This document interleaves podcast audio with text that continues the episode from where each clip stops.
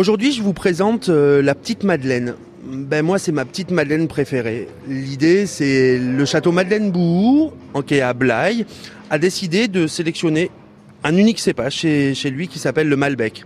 Donc on appelle ça le Malbec de Bouhou. La petite Madeleine, c'est d'abord euh, de la concentration, de la richesse, propre au Malbec, du fruit assez gourmand, un bel équilibre entre euh, ce côté un peu épicé du Malbec et ce fruit euh, presque confituré.